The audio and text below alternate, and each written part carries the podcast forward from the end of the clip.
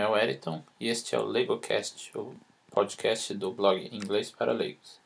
Se você não conhece ainda o Inglês para Leigos, visite www.inglesparaleigos.com.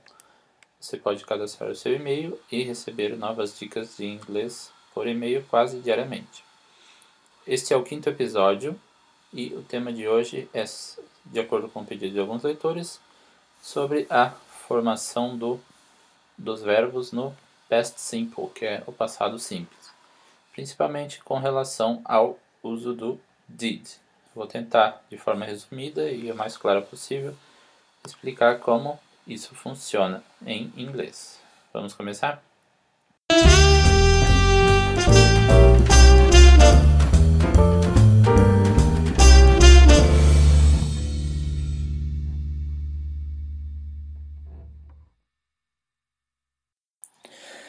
Muito bem, então o Simple Past em inglês ele se divide em três formas: a forma afirmativa, a forma negativa e a forma interrogativa.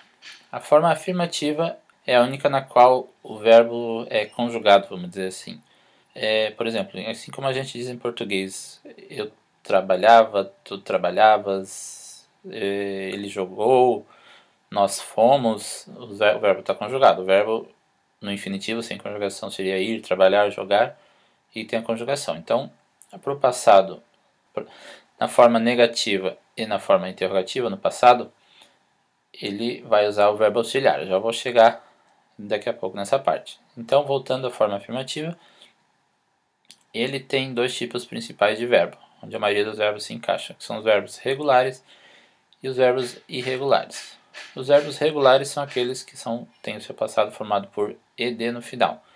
Como por exemplo, play fica played, work fica worked, want fica wanted.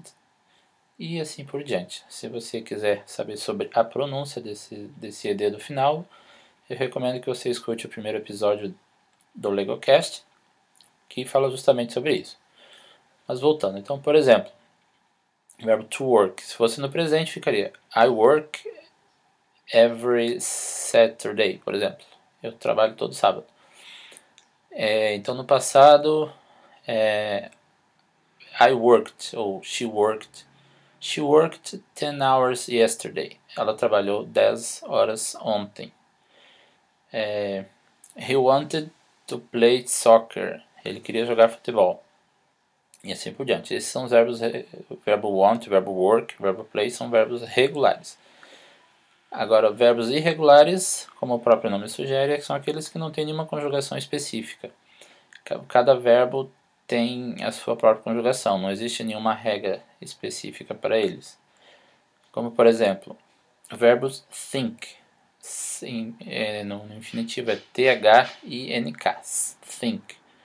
Só que no negativo não, não fica, na, na, no passado não fica thinked, fica thought. I thought that you were here. Uh, achei que você estava aqui.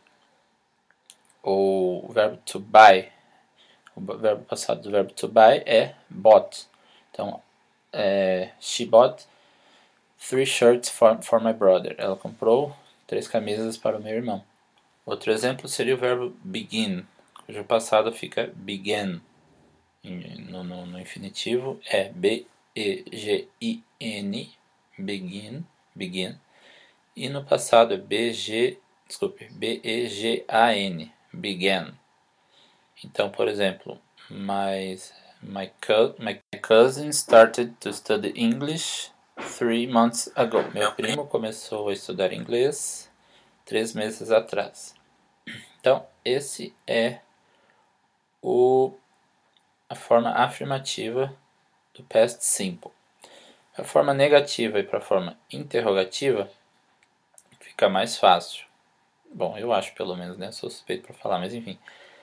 Porque você não tem que se preocupar se o verbo é regular ou irregular ou qualquer coisa. Você simplesmente pega o verbo na sua forma original, por exemplo, o verbo bring cujo passado dele é brought, B-R-O-U-G-H-T, brought.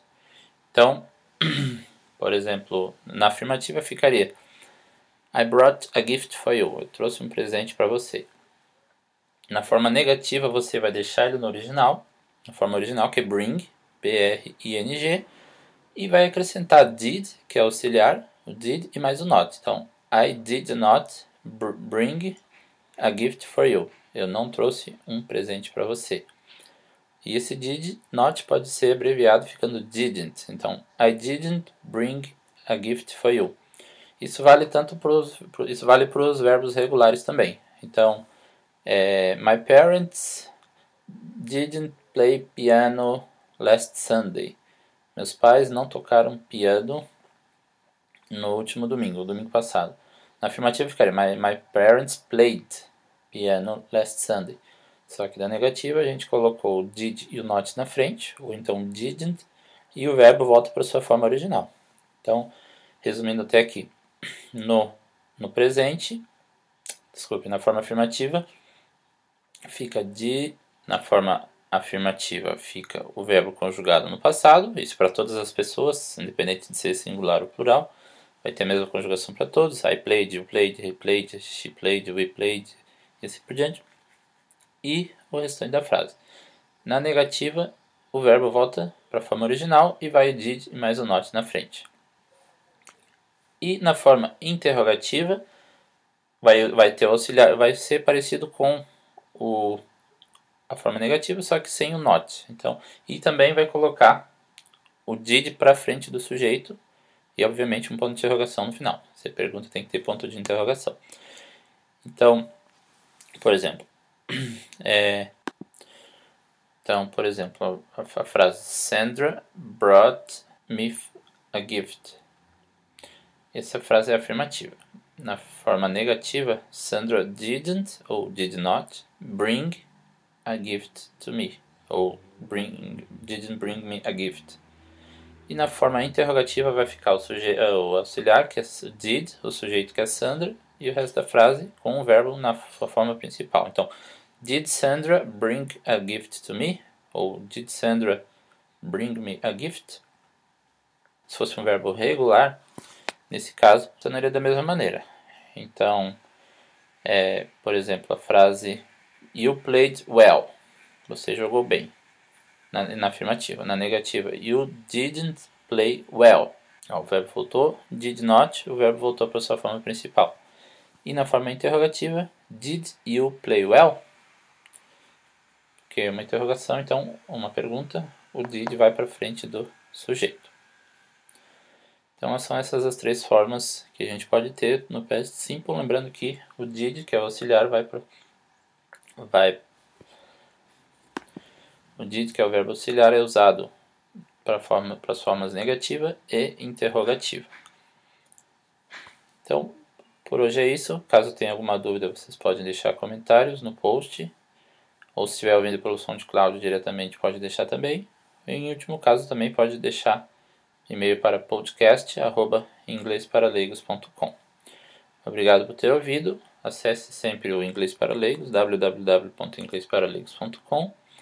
Curta a página do Inglês para Leigos no Facebook para ficar por dentro das novidades também. www.facebook.com.br Inglês para Leigos. E obrigado por ter ouvido e até o próximo episódio. Tchau!